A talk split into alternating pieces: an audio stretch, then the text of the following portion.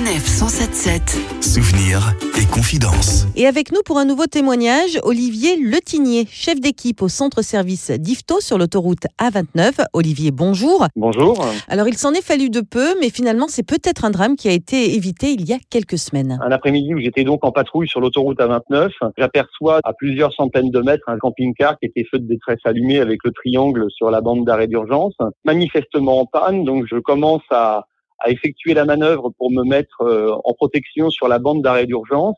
Au moment où je passe, je vois quelque chose sur le côté gauche. En fait, il y avait un monsieur qui était euh, le long des glissières de sécurité sur le terre-plein central, qui était avec un téléphone. Et vous avez fait quoi lorsque vous l'avez aperçu? Donc je me suis arrêté tout de suite. Je suis descendu du fourgon en prenant soin, évidemment, qu'il n'y ait pas de circulation à ce moment-là, pour le, aller le chercher et le ramener euh, en sécurité sur la bande d'arrêt d'urgence le plus rapidement possible.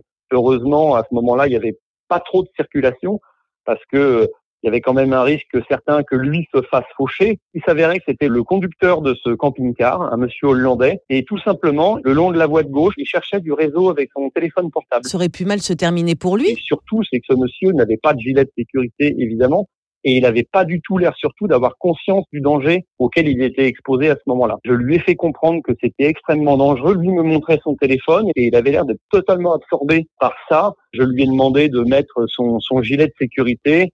Et pour la petite histoire, les gilets de sécurité étaient tout à fait bien rangés au fond d'un coffre dans le camping-car. Il a fallu qu'ils sortent des tables de jardin, des chaises, etc., pour pouvoir atteindre les gilets de sécurité qui étaient bien rangés au fond du coffre du camping-car. Olivier Letignier, merci beaucoup pour votre témoignage. Cela nous permet de rappeler que lors d'un incident sur l'autoroute, on enfile son gilet jaune, on passe derrière la glissière de sécurité et on s'éloigne le plus possible de la circulation.